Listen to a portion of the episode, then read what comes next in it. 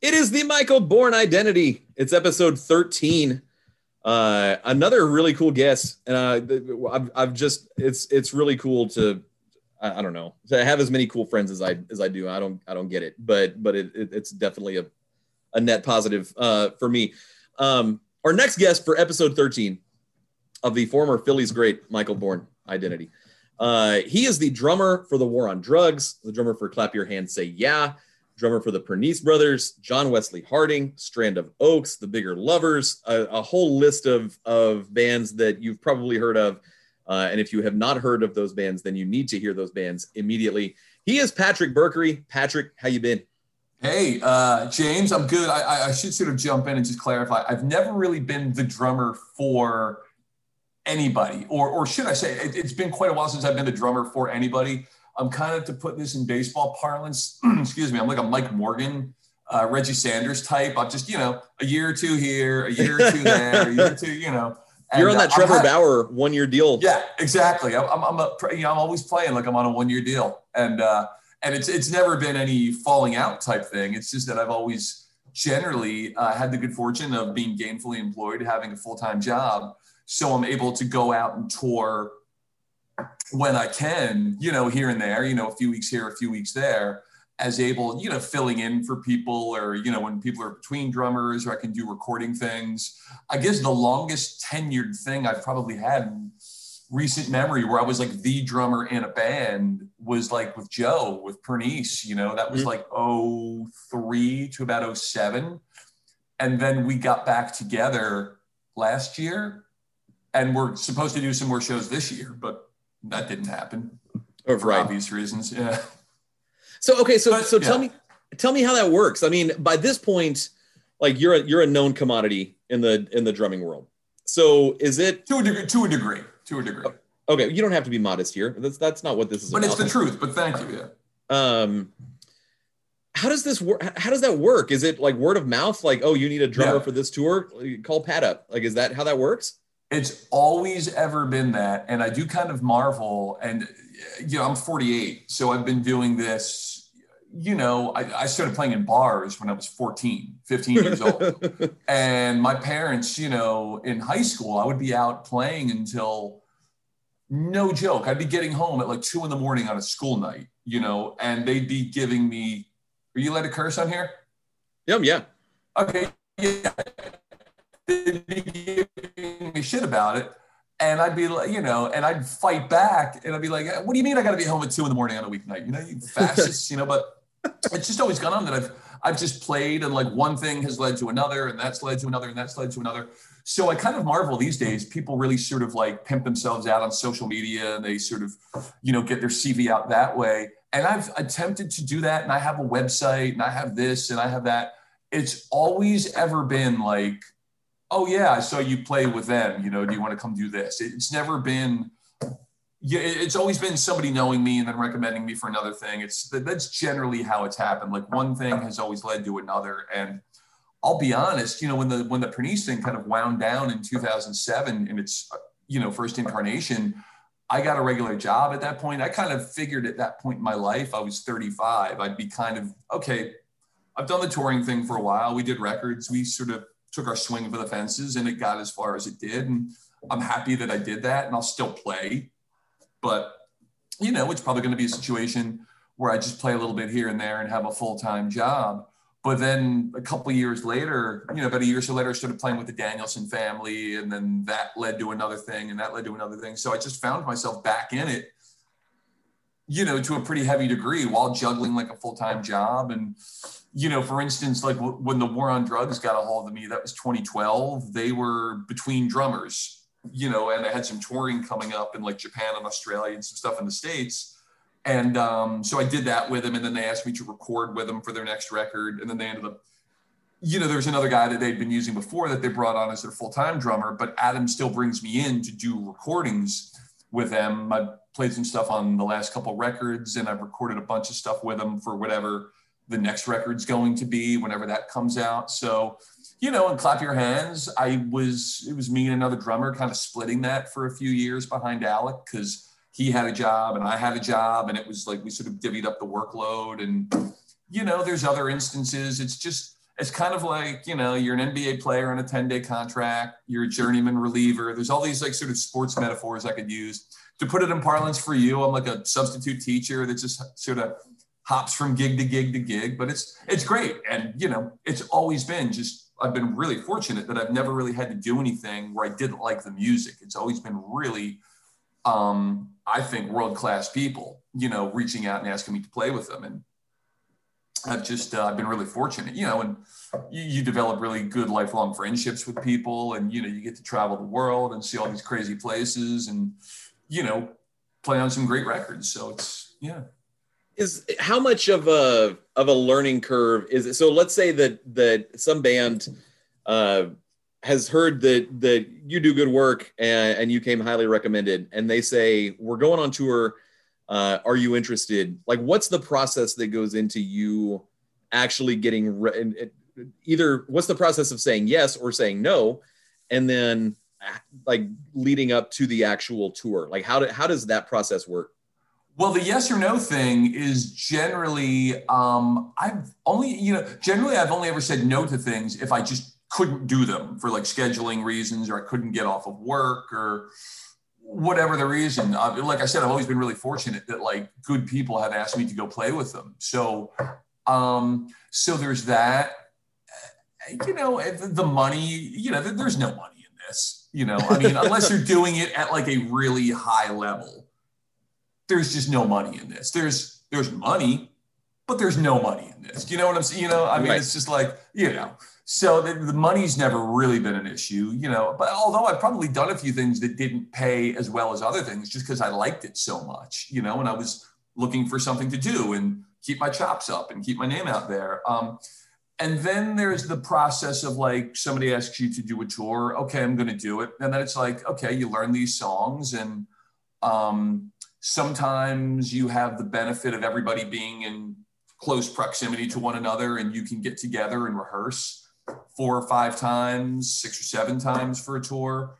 There's been tours where I've done like one rehearsal for, you know, and um, you just kind of like, okay, everybody knows their parts. Because a lot of times it's me going with somebody whose band is already together. They just need a drummer.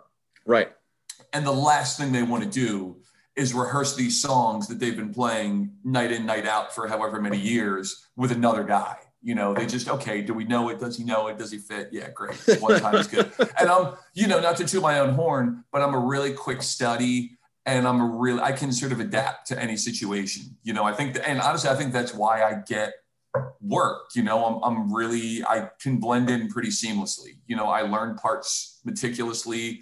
I take instruction really well if they want things this way or that way, and I can just you know, I can make you sound fairly quickly like the band's been together for 10 years. You know, I'm, I kind of know what the role of the drummer is. No one's really there to see me.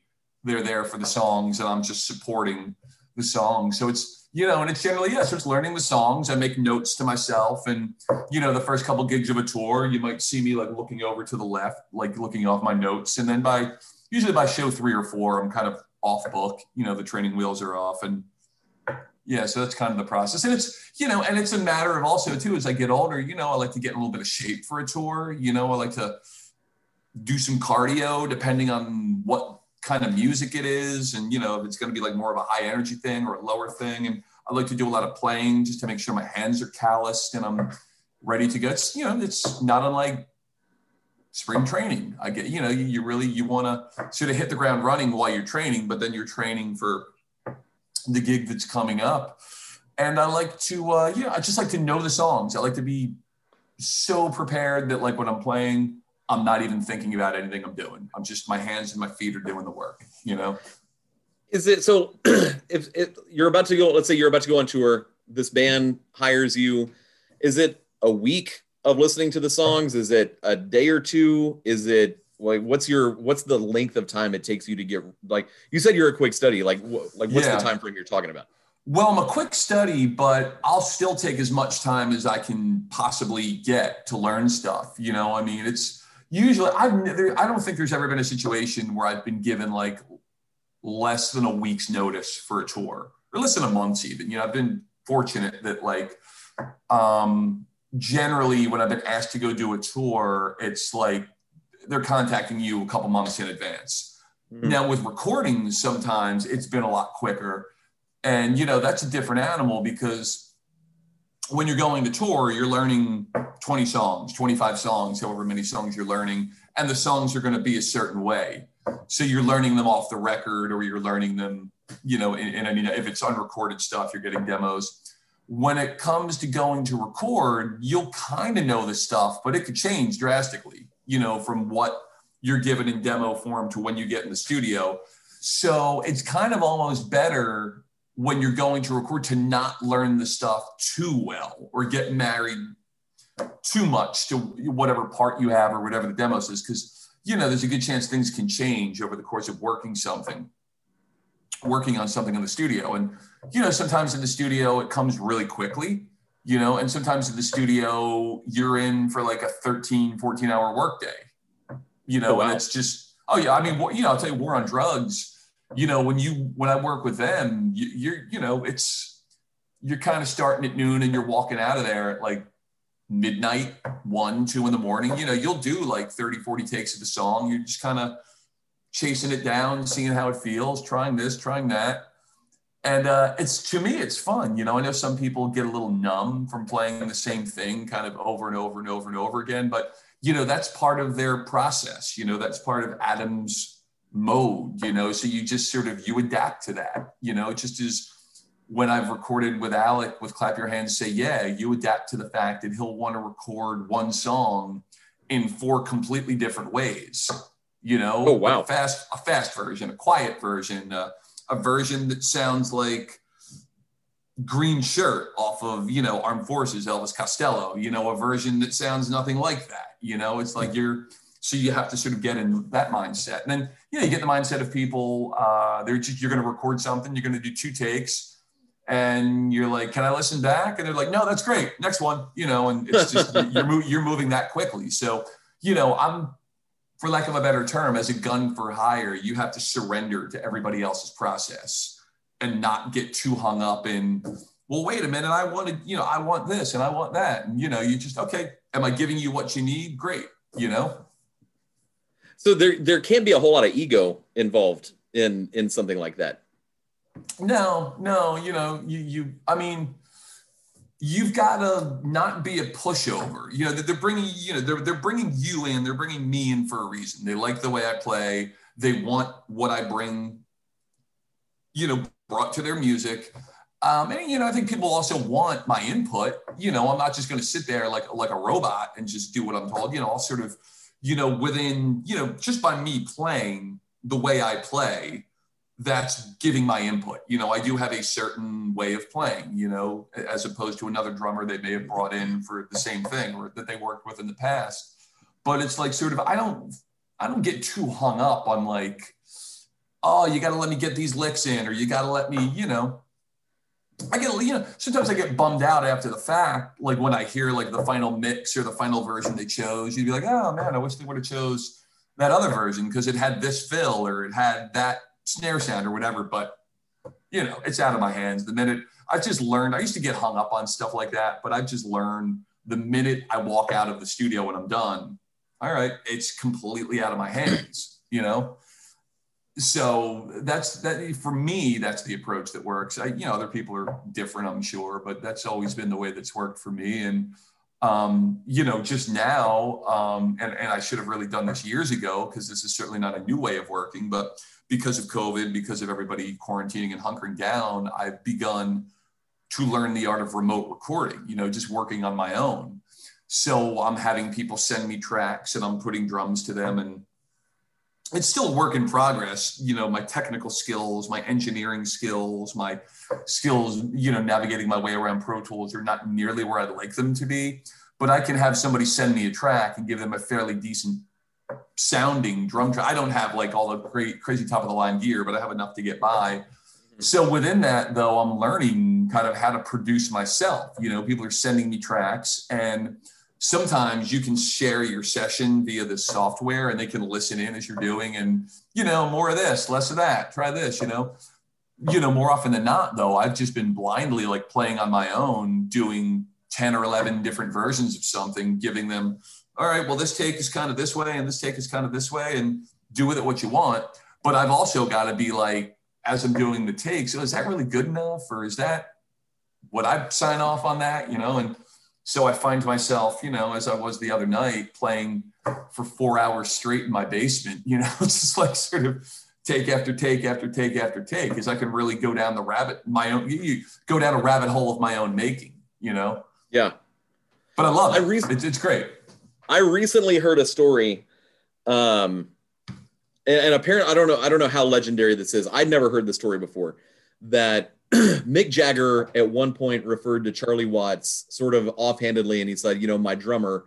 Uh, da da da da da, and kind Yeah. of dismissive. And Charlie Yeah. Watts went to his hotel room, Yes. uh, put on his his nicest suit, went and punched Mick Jagger in the face, and said, you're forgetting. my You're forgetting. saint." At, you're forgetting. Out, you're you're leaving out one part of that legend.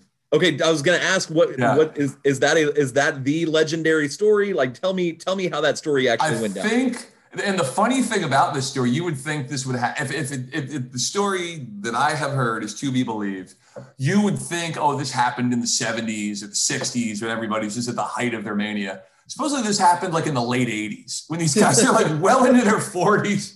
And like, I think they were in Amsterdam, as the, the legend goes, they're in Amsterdam or working on a record or doing promotion, or they're, they're, they're, they're in Amsterdam for some reason. Mick gets drunk, calls Charlie his drummer.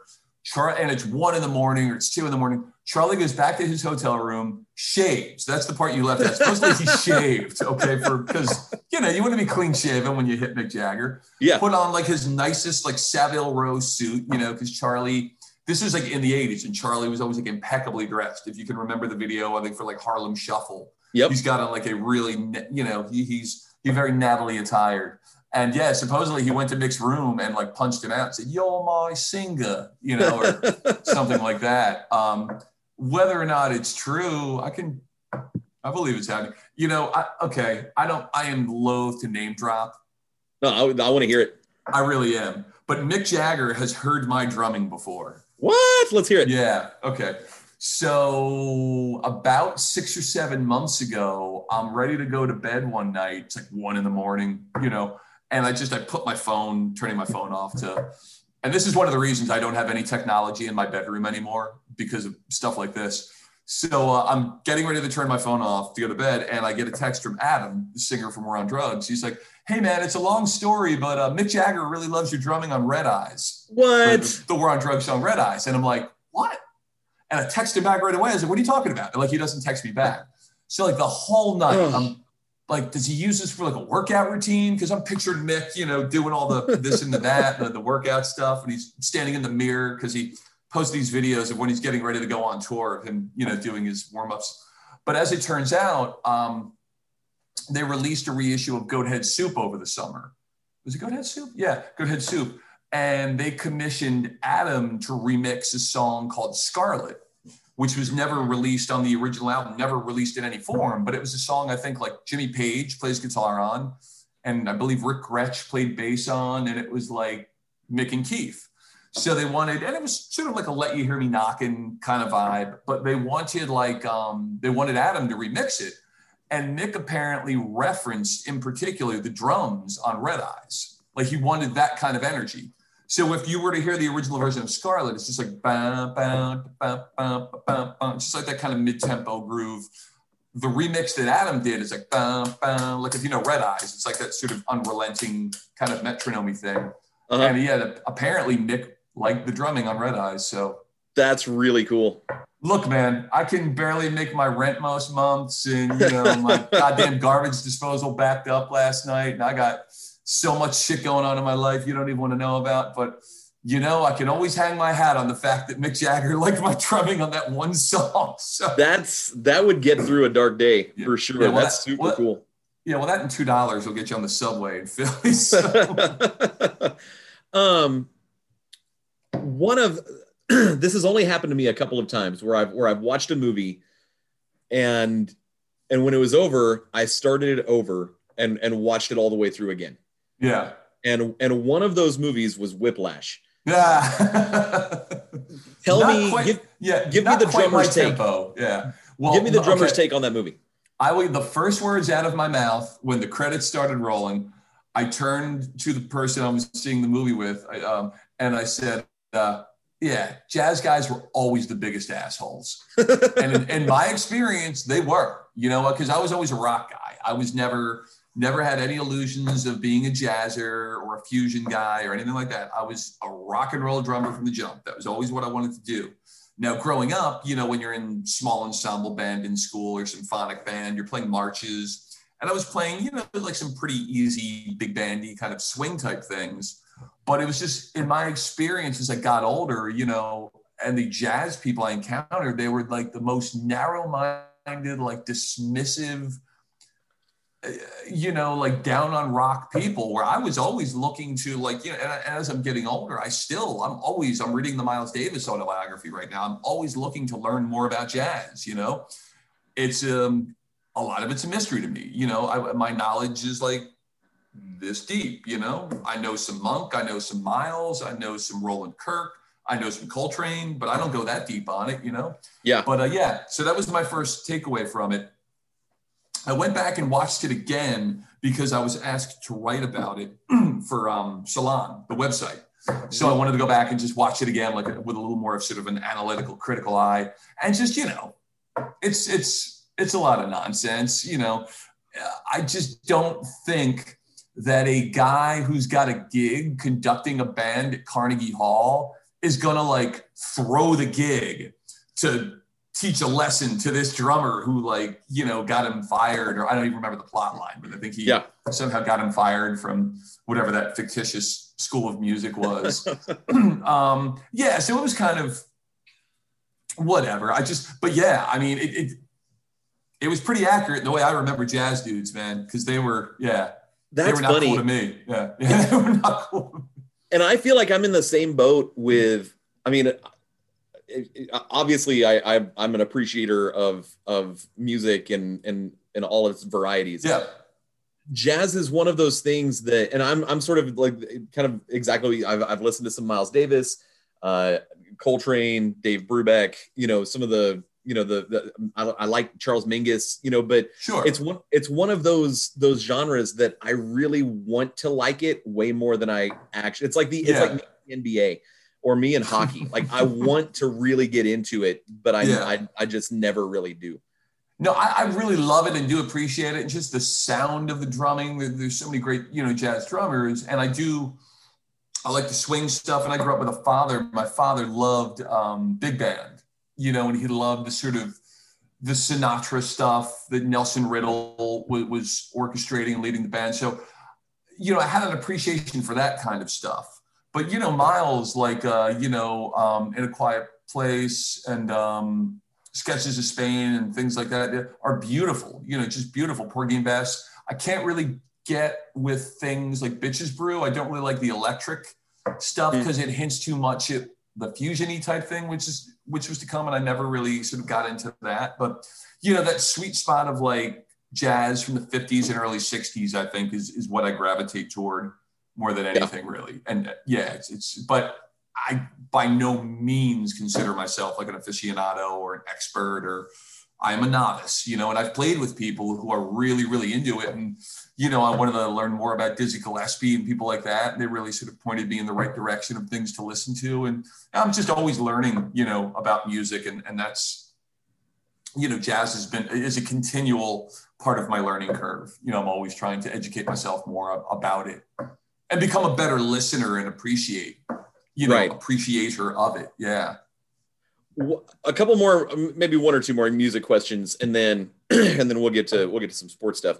Uh, what are your favorite songs? Of course. To, what are what are your favorite songs to play? Like like actual like when when you're trying to you're warming up, you're like I'm gonna play. The, like what are the coolest songs oh. for for you as a drummer to play? Yeah, there's I don't really have like any sort of warm up song. I always, and I've been doing this since I was like 16 years old. Nine times out of 10, when I sit down behind a drum kit, if it's like to try it out in a music store or a, and I'm not a kind of dude that goes around music stores playing drums, but just, you know, sometimes you want to get behind a kit of drums in a music store, you know, or if I'm just sitting behind a kit to get levels or I'm doing whatever, I'll start playing Spanish Castle Magic by Hendrix like da da da, da da da, and it goes in and hey, bow, bow, bow, because it's got a little bit of everything. Got that Uh-huh. big, sweet Mitch Mitchell groove. It's got some, you know, rolling around the kit. Um, that I don't want to go to Chelsea by uh, Elvis Costello and the Attractions. Uh, Pete Thomas is, you know, definitely like a top five all-time drummer for me. I've gotten to know him a little bit over the last few years, and he's a great, funny dude. And uh, if you know that song, and I'm just going to tie this back to what I just referenced, I've heard I want to go to Chelsea thousands of times. You know, mm-hmm. played it a ton of times. I've heard Jimi Hendrix Fire thousands of times. Have played it hundreds of times. I never once made any kind of connection between those two songs. Pete explained to me that his part on I Don't Want to Go to Chelsea, like if you know it, it's like boom, ba Yeah. boom boom. It's fire cut in half it's like the part to fire in halftime, like the bow bow like he's because he loves Mitch Mitchell, so he's I don't think Chelsea is him playing the bit to fire like in halftime. That's cool. Yeah, so that's another one I love, and here's another one that I always love to play, and that I learned of a connection recently that I never put together. Um, Tom Petty and the Heartbreakers are like my Beatles. You know, they're like 1A of all time for me. And Stan Lynch is like one of my favorite drummers of all time. He is another guy I've gotten to know a little bit. All the drummers kind of know one another, you know. Uh-huh. So, uh, you know, uh, Breakdown is another song like I'll just sort of, you know, like to just sit down and play.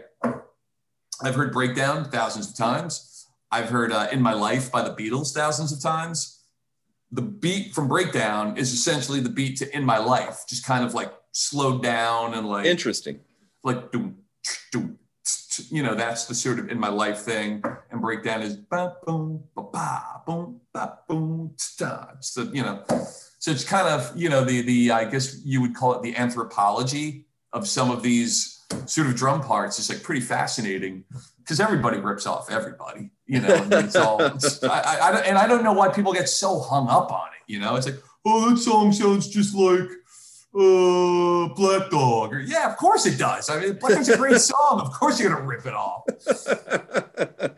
Quick You're- aside, I have speaking of Black Dog, I have found myself recently going back and listening to so much classic rock and appreciating it like I'm 17 or 16 or 15 all over again. Like Bad Yeah. Company and Foreigner and Steely Dan. I don't know what I've just over the last year, man, I, I've been, you know, uh, you know, I'm not the first one to say this, but they don't call it classic rock for nothing. You know, Right. I mean, like early 80s Genesis, I'm like, oh my God, like Misunderstanding is a masterpiece. You know, I'm really like, I'm saying things I never thought I'd say as a 48 year old, but you know, I've talked about this a couple of times on here, but I'm going back and listening to the Rolling Stone top 500 albums. uh, oh yeah, in, yeah. in order from from 500 to one. Okay. And What what is one? uh, Is it Revolver or like Joni Mitchell Blue or let me. I can actually. I've got it. I've got it pulled up because I've I'm keeping a because I'm a huge dork. I have a spreadsheet of oh what the album is dork. and when I listened to it and any thoughts I had. Uh, what's going on? Marvin Gaye. Oh yeah, yeah, yeah. All right, yeah. Well, that's a good one. Yeah, that's that's pretty good. And that's another thing too. If it's just a quick, I um, played "What's Going On." You know, I do these rooftop shows. We were talking earlier with, with some friends here in Philly. You know, we've been doing them during COVID, and we did a, a show where we did "What's Going On." You know, "What's Going On" is is a song I've heard a million times in my life. Never played it. And just like sitting down and listening to that song, man, it's like it's incredible. There's not much at all going on on that record. You know, there's bass, there's drums, there's like some strings, there's the backing vocals, but it's just man, it's so beautifully recorded and played, and like the bass part on that song is is just brilliant. You know, I've I've really developed an appreciation. I think the last year, year or two, just going back and listening to these records that you've heard a million times Yeah, and just kind of dissecting them, you know, getting really granular with them. And oh man, like the, the, the, just every element of this song is like, you know, we're talking about the Rolling Stones, man, like Jumpin' Jack Flash and like Street Fighting Man. How like acoustic guitars are like woven into those songs. You don't really notice them, but they are right there in the mix. You know, like you know, the electric guitars are the most prominent, but there's just these layers of acoustics. You know, I don't think Keith in particular ever got enough credit for being like a great architect of guitar parts and sounds. you know, during that sort of like even leading up to like Sticky Fingers and Beggar and and Exile, you know, things on like, you know, Out of Our Heads and um, Beggars and Let It Bleed and um, all those kinds of records. I thought he really put together great guitar parts on those records. I'm, and I'm, one of the things I'm really excited about is going back and you know I, have heard Exile on Main Street you know a, a hundred times, but going back yeah. and actually like consciously listening to, and it's been easier. You know, I think I've I've listened to like 24 albums you know this week like okay. alone. And what, and have, what have them, you, you what, yeah what have, what have you been uh, what, what's appealed to you the most? Well, so the whiplash there's there's one instance where I think the whiplash from the previous album to to the one I listened to like okay so like for example number 487 is black flags damaged. Okay yeah, i don't really know that i mean i know a couple black flag songs but i don't know the records really not yeah. my thing like at all yeah. but i'm gonna listen to it all the way through. The next album 486 is john mayer's continuum. And hmm. going from black flag that's one of the 500 greatest records? Yeah what's on are there hits on there i don't really like i know his his hits john mayer yeah it's the Waiting on the World to Change album. Okay, yeah. So My I guess Steve, yeah, Steve Jordan's probably on drums on that. I would imagine, who's you know killer drummer. Yeah, my, I think I would say my, my note on that John Mayer album was I probably think I liked it way more than I actually did because I hated Black Flag so much.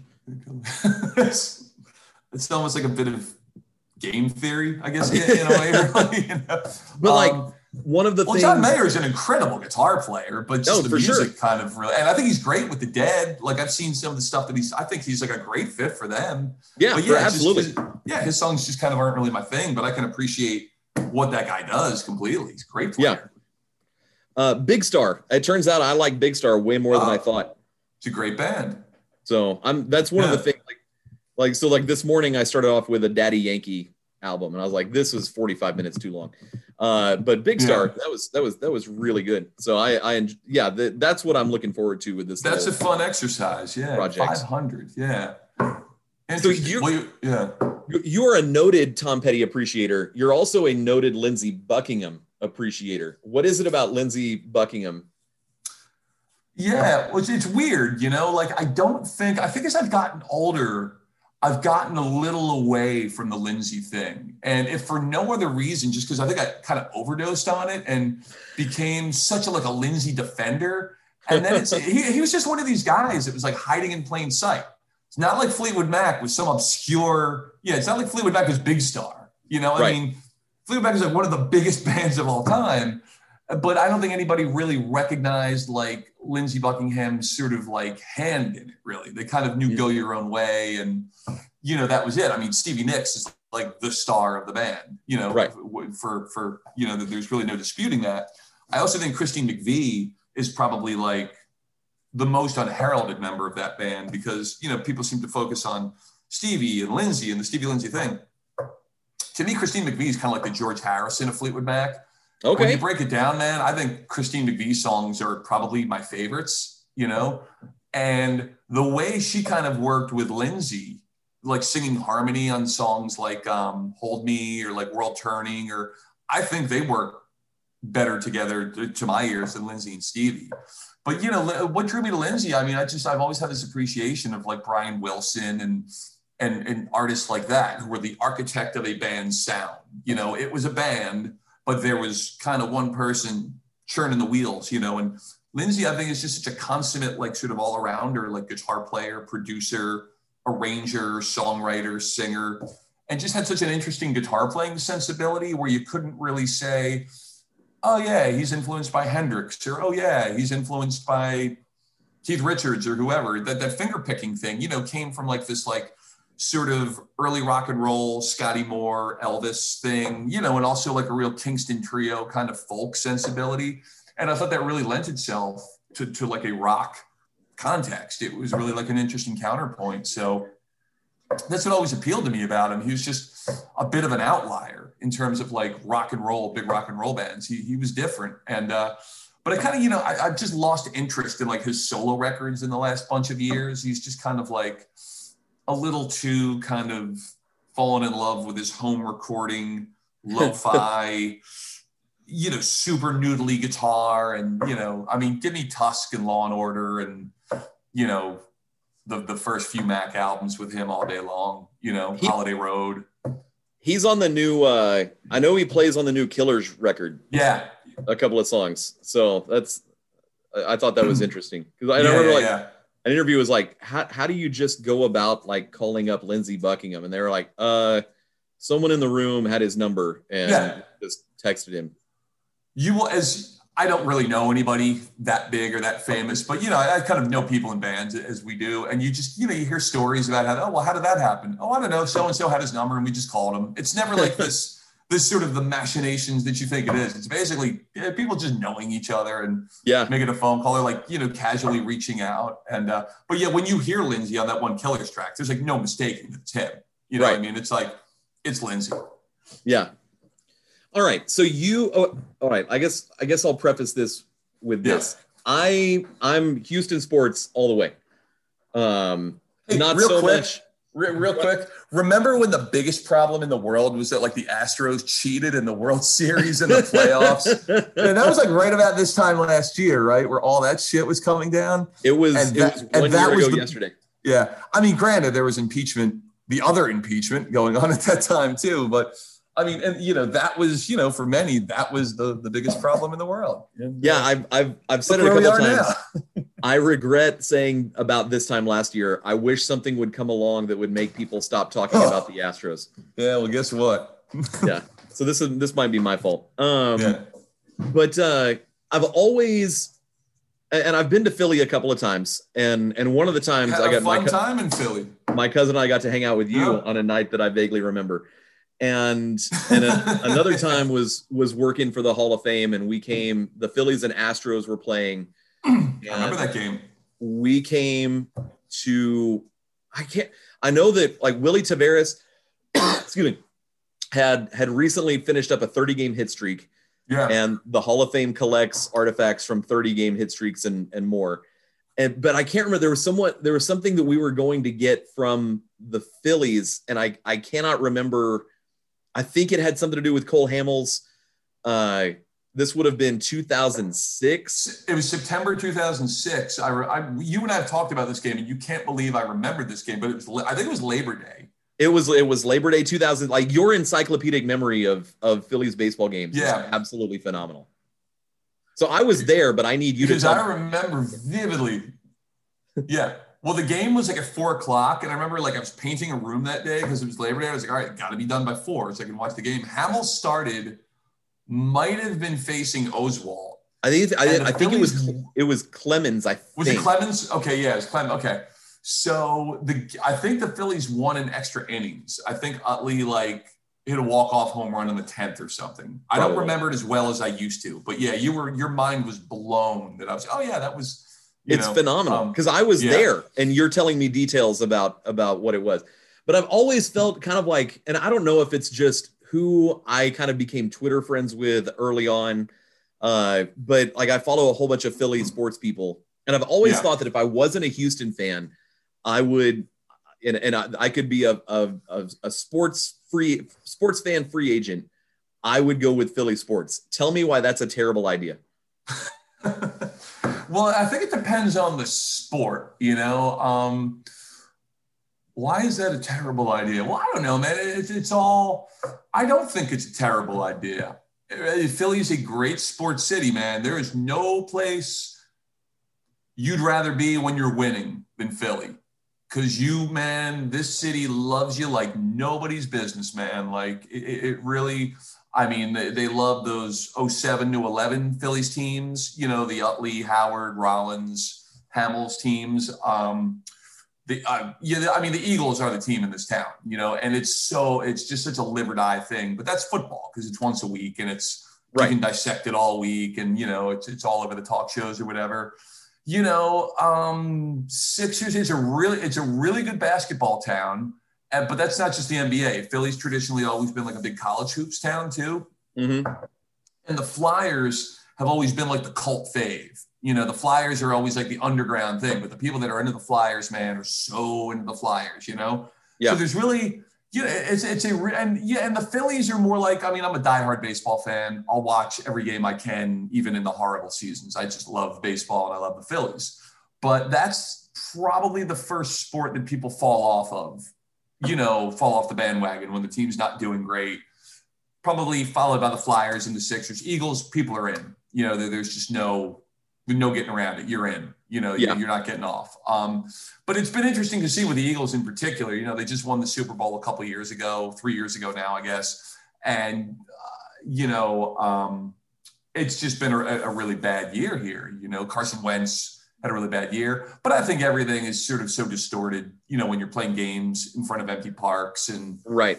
You know, I just my whole view of things right now. If you were to do it right now, I'd, I'd, say wait until the world opens back up again because then you're going to really experience. You know, if you are considering this, James, or if you get transferred to, you know, Philly or one of the suburbs for some reason, you know, funny gig up here. I would say wait until the world opens back up again because you're going to get a much better perspective of what it's really like. You know, it's a fantastic sports town, and it always has been. And I grew up, you know, in the age where like for, you know, I remember 1980, the year the Phillies won the World Series you know, the uh, Eagles went to the Super Bowl. Sixers were in the finals. The Flyers were in the finals. You know, there was when I was a kid, you know, we were kicking ass every year in every sport. You get very spoiled.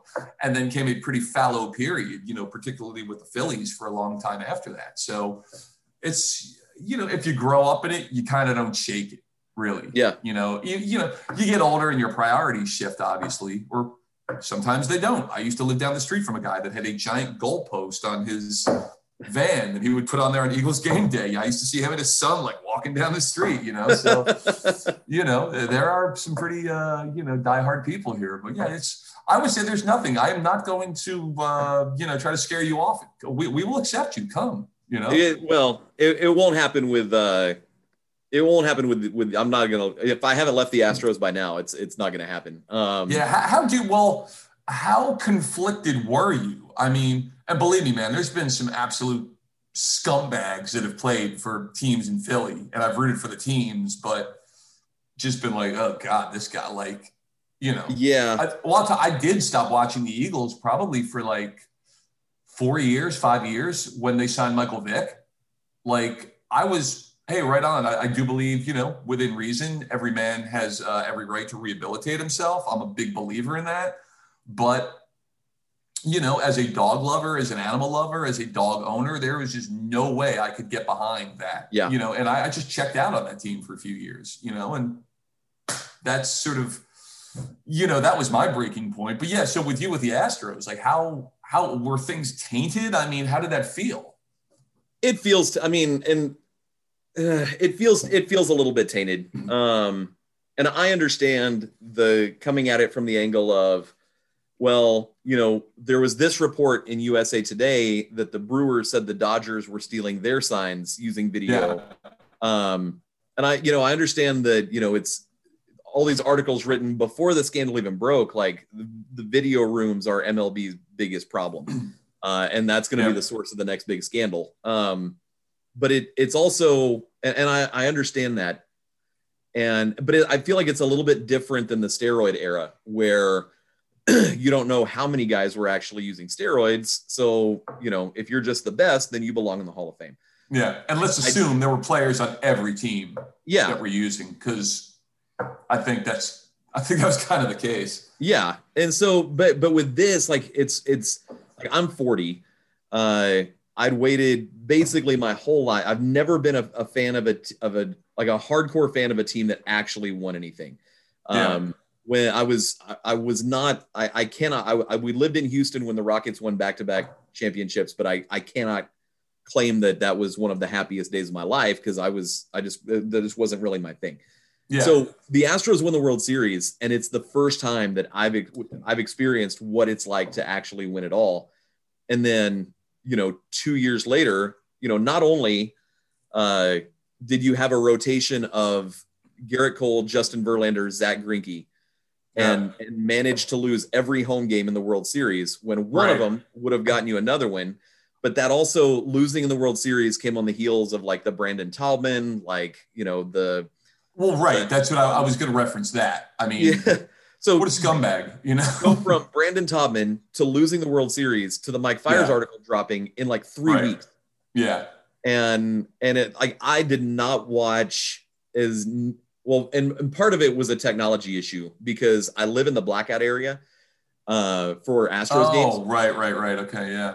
and so I had a laptop that I had like a an IP scrambler on, and and, I and didn't that even know that was a thing. yeah no it's like five bucks a Okay. month and you can scramble your ip address and watch and I, so I, I get mlb tv get the ip scrambler and i could and it worked out great because you know if we're sitting on the couch watching tv i can have the astros game on mute in front of me and you know Yeah. keep an eye on it and but i don't hog the tv 162 nights out of the summer um, well, that laptop crapped out, and I, I only had my school computer, and I felt real iffy about putting an IP scrambler on a school district issued Yeah. piece of tech. So I didn't watch when the playoffs came Mr. around. Mr. Yas, Mr. Yasko, why is there a Russian soccer game on your laptop? exactly.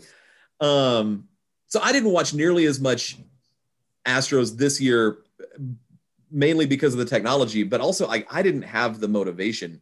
no, it's- I'm right there with you. Yeah.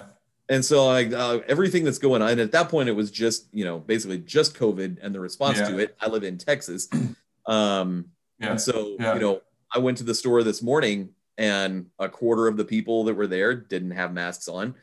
And Are and I just like, so you can go in a store there without a mask? it depends basically it's enforceable as long as someone as long as an employee is willing to enforce it. Holy fuck. Yeah. I mean, around here, man, you have to wear, I mean, there are, you know, exceptions here. I mean, you're supposed to wear a mask everywhere around here. 99.9% of the people I've encountered have been. You know, you hear from people, there are certain businesses that are just like, whatever, you know, Yeah. just, you know, whatever. And, but yeah, in, in my neighborhood, in, in the town, uh, you know, everybody I've seen in public, on the street, whatever, wearing a mask, you know, I just, I, I can't fathom not, you know. I, I can't yeah, no. can't. And I mean it's an overwhelm and I don't we don't live in the in the, you know, we're we're not in Dallas, we're not in Houston, you know, we're Yeah. not in Austin or San Antonio. So but I, I just- I think there's a sense of like no employee wants to be the next one to get put on Twitter. Uh you oh, know yeah, that yeah. it's just the climate it's, it's not worth if one person doesn't have their mask on and everybody else does does it really is it worth getting into a fight over this i i don't i don't know Yeah, yeah.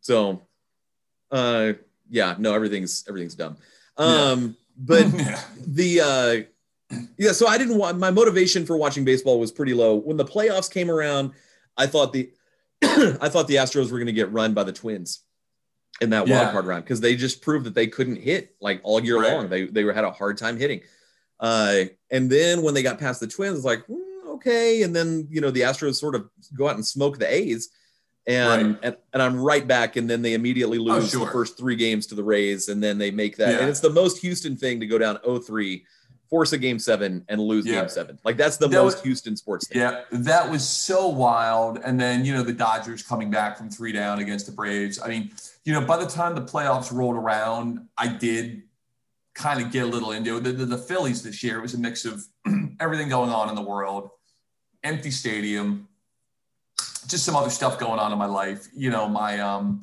my attention really wasn't there. And then they started going on a run, and I'm like, all right, all right, you know. And then the bullpen, I, I just, you know, it's well documented how historically bad the Phillies historically bullpen bad bullpen yeah I have never, and I'm telling you, man, I've seen the 96 Phillies. I saw the 80 whatever, you know, I've seen horrible teams with horrible bullpens. I have never seen anything like this. I've never seen any, you would think they were throwing games. I mean, it was that bad.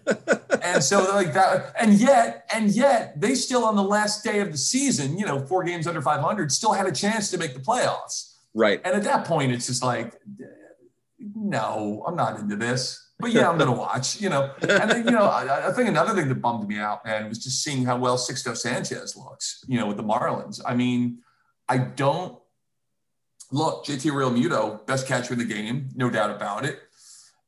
There's some arguments to be made for the fact that, you know, Sixto Sanchez is a diminutive, hard throwing right handed pitcher. And historically, guys like that really don't hold up well over the long haul. You know, Pedro maybe, you know, being a pretty obvious exception.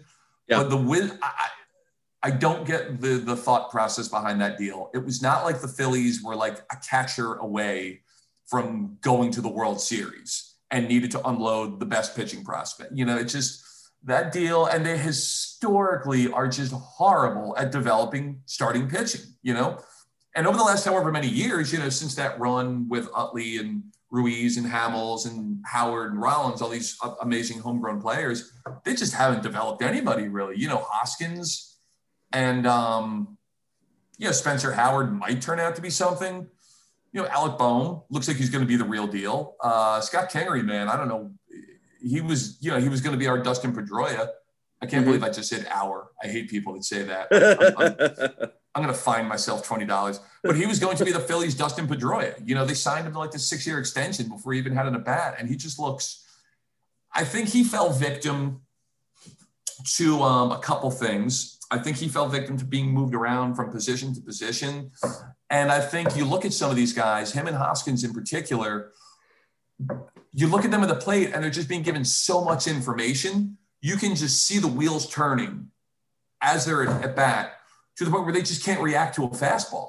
You know, they're yeah. thinking, okay, uh, in an 0-2 count, he's going to throw me a slider away 30% of the time, but he also might come up and in 40% of the time.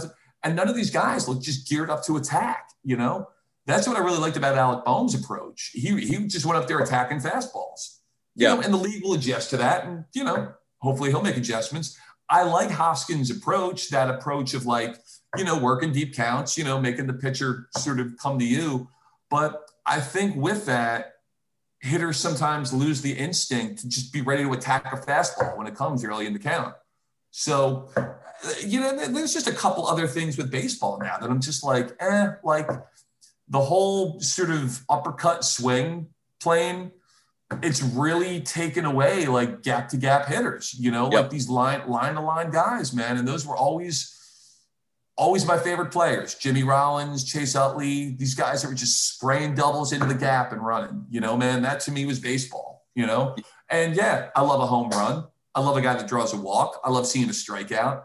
But you need more than that, and you know it, it's it's and it's so well documented, obviously, how baseball is just you, losing a younger generation Right. And we're probably okay. So I'm Generation X. Are you X or? I was born in '80. I don't know okay, what that. So that's I, I don't know what that is, but you know, guys your age and maybe a little younger might be like the last generation that really, you know, has an affinity for baseball. Right. On, on any kind of series, and I get it. It's a slow game. It's getting slower every year. No matter what they're doing with like pitching changes and the DH, I, you know, you sit down for a game, you're in for three and a half hours. Yeah. And, you know, with a guy like me with nothing else going on, sometimes, oh, okay, cool, man, I'm in, you know. Yeah. But it's just, you know, I, I am worried about it. And Theo Epstein has had a lot of good things to say about it. And I, I just saw today he's going to work uh, for MLB. I think with ideas, yeah, implementing ideas to speed things up are probably part of his uh, MO. But yeah, I'm a little worried. And I miss guys stealing bases, man. I miss doubles in the gap. I miss I miss crafty left-handers, man, like Jamie Moyer, pitch until they're 49 and just get guys out with 80 mile an hour fastballs. I yeah. loved watching Jamie Moyer pitch. I love my favorite Pedro was when Pedro pitched for the Phillies, man, when he had nothing left. He was getting guys out with like curveballs and 86 mile an hour fastballs, man. he was just tricking guys. I love that. That's really I mean, yeah. You know, I love hard throwers, but I love guys that'll just trick you. Pitchers, you know. One of my the and we can. There's a lot of debate on whether or not it should have even got to this point, but but one of my favorite things about the last couple of years with the Astros is Zack Greinke and yeah. and because he's he's just you know he's a, he's a little different and he's and, become Pedro 09 you know yeah but he'll you know it, the velocity's not there but he will yeah. tell you I'm about to throw a 57 mile an hour curveball yeah. and he will throw it 57 miles an hour and that's yep. the just dudes like that that are you know yeah it was fun watching Verlander and Gerrit Cole um but I like the Dallas Keuchels the and the, yeah. the Greinkes that I love it the yeah. you you have to outthink your opponent, not just yeah. rear back and risk you know blowing out your elbow every single time you pitch. I mean, I got to watch Steve Carlton in his prime when I was younger. There's not much better than that. I Uh-huh. got to watch a couple of years of Roy Halladay just at his most dominant, and there was nothing better than that. I mean, that guy. It was. I remember loving him watching him pitch with the Blue Jays because he was. He had that. You know, it's he's going to trick you. He's going to make you. You know, all quadrants of the strike zone. And You just didn't know what you were going to get. You know, it was really a. You know, a game of uh, a chess game with him, and you know, I'm not a, a, huge fan of him as, as a person, but you know, watching Curt Schilling, you know, for those years in Philly when he was dominant, there was nothing better because that guy could pitch, you know.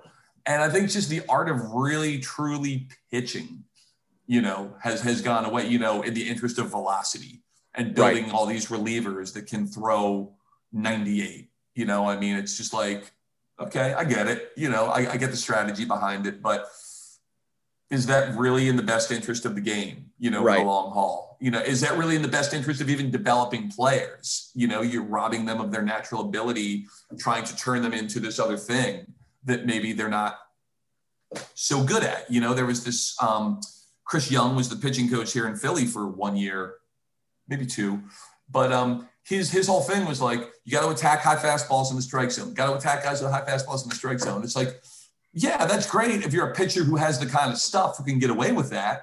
Mm-hmm. But he was turning guys like Zach Eflin, who's a really natural sinker baller, throws a really heavy ball against a lot of ground balls. You know, you're making these guys into something they're not meant to be based on the skills that they have. You know, you're one size does not fit all. You know, so Right. there's this with a lot of these new school philosophies. I think that's that's the premise, and that's clearly not the case. You know, that's the beautiful thing about baseball, man. You have 25 guys on a team, and what one guy does as a hitter could be so completely opposite to what another guy does, yet they're equally as important to the team's fortunes. You know, same with a pitcher. You know, when the Phillies were rolling for a couple years, you had Jamie Moyer and you had Halladay or Hamels and Cliff Lee. You know, these guys could not be more different in their styles, but they matter equally to the Right. to the fortunes of the team. You know, and I think there is this sort of thought process now. They're they're trying to churn out too many players with similar skill sets, and I think that's on a lot of levels. I, I think uh, that's not the way to go. On an entertainment level, on a strategic level, you know, I'm just I'm not a fan of it. It's the it's the the ongoing McKinseying of of Major League Baseball. It's Yeah, yeah, yeah, yeah, for sure. disappointing. All right, two questions and I'll let you go. Yeah, I got Uh, nowhere to be, by the way. So I am getting hungry though. Yeah, I am too. Uh, that's that's a big reason why. are you gonna have barbecue? You're gonna have barbecue down there? What are you gonna have? so I in May I went vegetarian, Oh, you mentioned okay, yeah, yeah. and in Texas, like that that's basically. You're right. you might as well be ISIS. Uh, So, and that's like not that's like not like in high school football, right? right. So there's no barbecue. Uh, but you know, there's some some bro- I, I put some barbecue sauce on on broccoli or something. There you go. Deep deep fry it. Yeah. um, Houston and Philadelphia uh, have a little bit of a history, and, and more recently with trades between the Astros and the Phillies. Yeah. Um, I think the the two major ones that I'm thinking of, actually, there's three that I'm thinking of. I don't know. There's only one that you can make the case that the Astros won it. And so between the Michael Bourn trade, the Hunter Pence trade, and the Ken Giles trade, how do you rate those those trades as a Phillies Okay. fan? well, we got to go back. You know, there's Grimsley for Curt Schilling. You know, Oh God, yeah, that's I don't right. know how far back you want to go. And and uh, uh, okay, hold on now. I'm trying to think of the components of the Billy Wagner deal. It's Brandon Duckworth, Mike Costanzo, and Jeff Geary. yes, I can't believe I pulled those names out. That's amazing. I have Yeah. an Astros blog and I couldn't have done that off the top of my head. And none of those guys, I think. And and what? Oh, and then Happ for wait, was it Happ for Oswalt? Who was the Oswalt deal? It was Happ for Oswalt. It was Happ. Oh, And there was somebody was else. it? There were a couple of other guys. But that was that was a great trade. Okay, so we're going. Okay, so the most recent of those was Velasquez for Ken Giles. Yes. That's a wash, right? And it, well, the, also, y'all got former number one overall pick, oh, Mark Appel. Mark Appel. Yeah. Yeah, there was a lot of longer in people in that. baseball. Right. So the, the major components of that deal were the Phillies getting Appel and Vinny and um, and uh, Giles going to Houston. I mean, yeah, Giles, I remember him flaming out pretty quickly in Houston too. but I'm I'm always leery of these relievers that throw hard, man, because they all burn out. You know, there's so few relievers that even have like, you know, I mean, Mariano Rivera, the obvious exception, but you know, if you get five good years out of a, a, reliever, you know, at the top of their game, I mean, that's ridiculous. I guess Billy Wagner had a bunch of good years, and but they're just such fragile, volatile commodities. Um, you know, Velasquez. I mean, his I think it was his first game or second game, like he struck out 16. Right. And that was April of 2016. Here we are, January of 2021. They offered him arbitration. They're still, oh, he's going to put it together eventually. He's going to, you know, it's like, come on, man. This guy is just, they've tried him as a reliever, a start. You know, it's just, uh, I like him. Yeah, he seems like a nice guy, but it's just, it's I, some of these guys, you know, he changed the scenery. What do they say? He's a yeah. change of scenery candidate. And Appel, yeah, it just never worked out for him, you know? Um, so what are the other ones then? Uh, Pence. Pence, we Pence, we got, and I'll that's my turn to use the collective we. Uh, yeah. We got uh, Domingo Jared Santana, Domingo Santana, Domingo Santana, yeah. Uh, Larry Green uh, was it Larry Green? It was John Singleton. John Singleton, right? And uh, Josh Zeid. Josh Zeid. I think there might have been one other, but I guess Domingo Santana is like the best player to come out of you know. And he was the well, player to be named later. He was, like, and he was like 17 at the time, I think. He was. Yeah. Yeah. I mean, look, man, Pence had that half a season. That looked like it. That was a no brainer at the time, you know. Uh-huh. And um, he, it was weird. Like the, he had like a hernia surgery in the off season, and he just, you know, really didn't round into form in 2012. And then, yeah, that was they just started gutting the team. You know, they traded him and Victorino, got nothing for him essentially, and well, they got Tommy Joseph for him, who had like a history of concussions and just never really put it together. But yeah, Pence and Pence was like a quickly like a media sensation in Philly, you know, because yeah. I think he might have been one of the first players that was on Twitter and on Instagram and stuff. And he was kind of all over it. And the town fell in love with him, you know, and he's I think that's been the case player. everywhere he's played. Yeah. And then it just I guess the he probably had his clearly his best success in San Francisco, you know. I mean, I, I liked him. Yeah, it's a bummer that it didn't work because I think he would have been like a great Philly player, but it was just he came in on the tail end of that thing, and and then that was it. So I would say, I guess that was that's a, that's a draw too, probably, right? Yeah, yeah, probably so. Yeah, yeah. And then what? What's the next one? And then uh, Michael Bourn. Oh yeah. Okay, so Bourn, and I forget who else was in that trade. Well, okay, the thing is this. Okay, so Lidge helped the Phillies win the World Series. Bourn really stood, a, you know, you got to play every day in Houston, you yeah. know, and because there was just no room for him in Philly. There was like um, Victorino and Aaron Rowand and Werth, maybe, and somebody. There was a very Burrell. It was a crowded outfield, so they had a surplus. They dealt Bourn and Bourn, and then they traded him to Atlanta, right? I think. I think Eventually. so. Yeah. Yeah. And then the weird thing too, and that was right about the time, maybe a couple years later. So they traded him in 07, 08. Right about that time, players like Bourn just started becoming a thing of the past. You know, these like slap hitting, speed demon, go get it in center field kind of like your Juan Pierre's and right. you know, you're the guys I grew up with that were, you know, every team had one in center field. You know, these guys that could go and get it, you know, and they they you know kill you with like paper cuts you know 200 singles a year you know? Tough at tough outs they called them tough outs. Yeah. I loved i loved Bourn yeah i love his game you know but it's so i would say well no the phillies won that one. Yeah there's no question about it because yeah, they yeah. won in the world series. I mean he, he was a huge part of that team you know? And um you know, you were born then the year of the 80 championship series between right. Houston and Philly. Have you ever gone back and watched that or? I, I haven't, and I, oh, and I, oh. I need to. That is the greatest postseason series I've ever seen. And okay, a lot well, of people yeah, will say it's the greatest baseball postseason series ever. Every, I think every game, maybe four of the five games went extra innings and it was like just one, nuts. One run games. Yeah. Oh yeah. It was, just, I went to the second game of that series, which the Phillies lost in extra innings and then we had just moved into a new house. I remember watching every game on like a black and white TV in the kitchen and just crying my eyes out during game five because the Phillies were down like six to two in the eighth inning. and Nolan Ryan's still on the mound. And next thing you know, single, single, single, error, walk, you know, and game's tied. And I still watch that game every time it comes on. You know. Yeah. I, I didn't know it was possible for an eight-year-old to almost have cardiac arrest, but I, I came I came pretty close. But oh yeah, man, you you have to watch that. You know, that's I'll go back and watch those. It's it's like the Godfather one and two of baseball. I've read them. I mean, I've read about them, and and I'll you Yeah. know, but I haven't sat down and just watched the games. It truly is the the greatest postseason series I've ever. All due respect to like uh, the '86 World Series or the Sox coming back to beat the Yankees in the 04 playoffs and all that. It was yeah, nothing touches it for my money.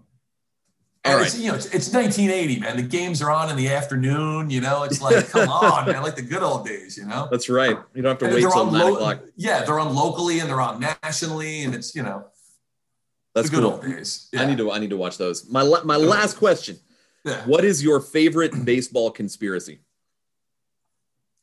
Favorite baseball conspiracy? I don't know that I have. any. Conspiracy theory. I the, that's Well, give me an example, and then maybe I do. Man, I'm just sort of blanking on one.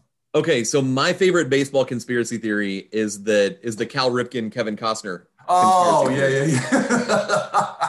So if if you're if you don't know about this, the theory is that that Ripken it was it was he was a he was getting close to breaking Gehrig's consecutive game streak. Yeah, I love He, this uh, story. He he realized he's almost to the ballpark. He realizes he forgot his glove. He goes back home and he, no, hold on, hold on, right there, time out right there. He's bringing his glove to the. See, this whole conspiracy theory rests on the sort of conceit that Cal Ripken brings his glove to like it's not at the park. Right, no, no. Well, I, I Yeah. can see Cal Ripken being the kind of guy that had it under I guess pillow. you guys are superstitious. Yeah, okay, yeah, all right. So he goes home and he finds that Kevin Costner has been, uh, or Yeah. and I, depending on which version you read, he's either currently being intimate with with Cal Ripken's wife, or has just finished being intimate with Cal Ripken's wife. And Cal He's Ripken building calls- it. He's building it, and they will come. Yeah. Cal Ripken calls the Orioles and says, "I'm not coming. Uh, I, I'm not going to be there." And Yeah. there's some sort of electrical malfunction where the lights won't turn on. They cancel the game, and the streak stays intact. Yeah. Well, great story if it's true. Um, and wasn't Randy Johnson supposed to pitch that night? They were playing the Mariners, and wasn't that part of the story too? Oh, maybe. Maybe, yeah. I don't really know of any other. I don't know of any other baseball conspiracy theories, you know, but or at least I don't have any like front of mind. But that's a good one. I, yeah, I was like that honestly, I, yeah, I'm drawing a blank. Yeah, I mean, I guess there's conspiracy theories in like Major League. You know, if you watch that, which I found myself watching recently. Uh, was- yeah, uh, that's not a bad movie. Yeah, it kind of holds up. It holds up, yeah. Yeah, yeah, yeah. I like Jake Taylor as like the grizzled kind of, you know, or Tom Tom Berenger as the the Darren Daulton type, you know, Yeah. still playing after like 20 knee surgeries and Lou Brown and Roger Dorn and Mrs. Dorn and you know Great movie. I, it holds up, man. I mean, what's your, well, what's your favorite baseball movie? Uh, I mean, I I haven't. I mean, I know like the bad one. I get like I have not seen Trouble with the Curve. Like I'm not. I'm not gonna go. Yeah, I of my way won't. Yeah, I. I can't go there. I can't go there. And there's the one that's that hmm. it took. Who was it? Richard Linklater. That it, it it's based around the Oh. Astros, and but it took them like 20 years to film because you know characters had to age and and whatnot. Oh, Boyhood? Oh no, no, no. Or is this? I think that's what it is. Well, no, Boyhood, but there's no there's no baseball part of Boyhood, but there's another there's a movie called Everybody Wants Some, which is about like a college baseball player that Richard Linklater did. I'm, I might be thinking of the wrong. It might not have been a Linklater Okay. film. Okay. Uh, I want to know then. Yeah. So, but I haven't seen that one. I mean, I guess the nostalgia of of like Field of Dreams is cool, but Yeah. it, I mean, it's got to be Bull Durham, right? Yeah. I mean, it's it's neck. Honestly, for me, man, I think A League of Their Own is fantastic. That's a good one. That You really, know, that is really I is a good one. people normally don't think it because it's you know it's about females playing baseball and it's not major league baseball and yeah although bull durham's the minors but yeah i mean it's just as far as the accuracy and the vibe of it bull durham i, I think i don't think you get much better than that but man a league of their own is just such a great movie It, that's you a, that's actually yeah. you can. You're right. No, that that is that is better than Bull Durham. yeah i think i mean yeah tom hanks like madonna yeah everybody, everybody's so great in that you know and Yeah. it's just such a well-told story and it's you know there's sentimentality to it, but there's just like great comedy to it, and there's just great like baseball stuff in it. You know. So at the end of at the end of um, a League of Their Own, it the movie ends with them in the in the Baseball Hall of Fame. Yeah. Yeah. And so I was talking to somebody about, and they were like, "Yeah, you know, uh, basically they started filming after it closed." And so the Hall of Fame closed at five, and they started filming and basically Oh filmed wow. and it took them like all night to to get whatever they needed. But you can still see like one of my best friends, his dad uh, was a senior vice president of the of the Hall of Fame for a really long time, um, and and you can see him just kind of milling around in the background because they just needed Oh wow. people walking. So that you're you're right. That is that is the best one. Yeah. I don't think it's well, yeah, it's that and Boulder. I it's a toss up, you know. Yeah, It's a toss yeah that's a good call. Yeah. Either, either one will work. I won't turn either of them off if they're on. Yeah. Right, exactly. Yeah. So, well, Pat, thank you so much. This is a ton of fun. I really appreciate it. Let's. Uh, I think we've got we've got enough to talk about. We can do this again. Yeah, I. I think we barely scratched the surface, really. But yeah, Oh, for sure. uh, th- th- this has been a lot of fun, and let's hope you know there's uh, we're we're actually at a ballpark sometime within the next year. I don't know that it's going to be this near you, you know 2021 necessarily, but I'll take 2022 at, at you know at this point. So Yeah, for sure. ju- I just I miss going to baseball games, man. And where I live now, I could it'd be a long walk, but I could probably walk to Citizens Bank Park from where I live right now. That's cool. So of course, you know, nothing to walk there for, but you know, yeah, yeah. But uh, you know, I'm I'm I'm jonesing, man. I'm jonesing. Yeah, I miss I'm playing for shows. I miss going to ball game. All the stuff we've talked about. You know. Yep. I'm ready for I live music and baseball games. I'm ready. Yeah, all that stuff. All right, man. Well, dude, hold it down down there. Hopefully, I'm down there again one of these days again soon. We'll we'll sneak off to a Rangers game before my gig or something like we did that, That was last awesome. time. And Heck yeah. that was good. And uh, yeah, man, thanks for thanks for having me. And uh, you know, we'll catch up. Yep. Have a good one. All right, dude. Later, man.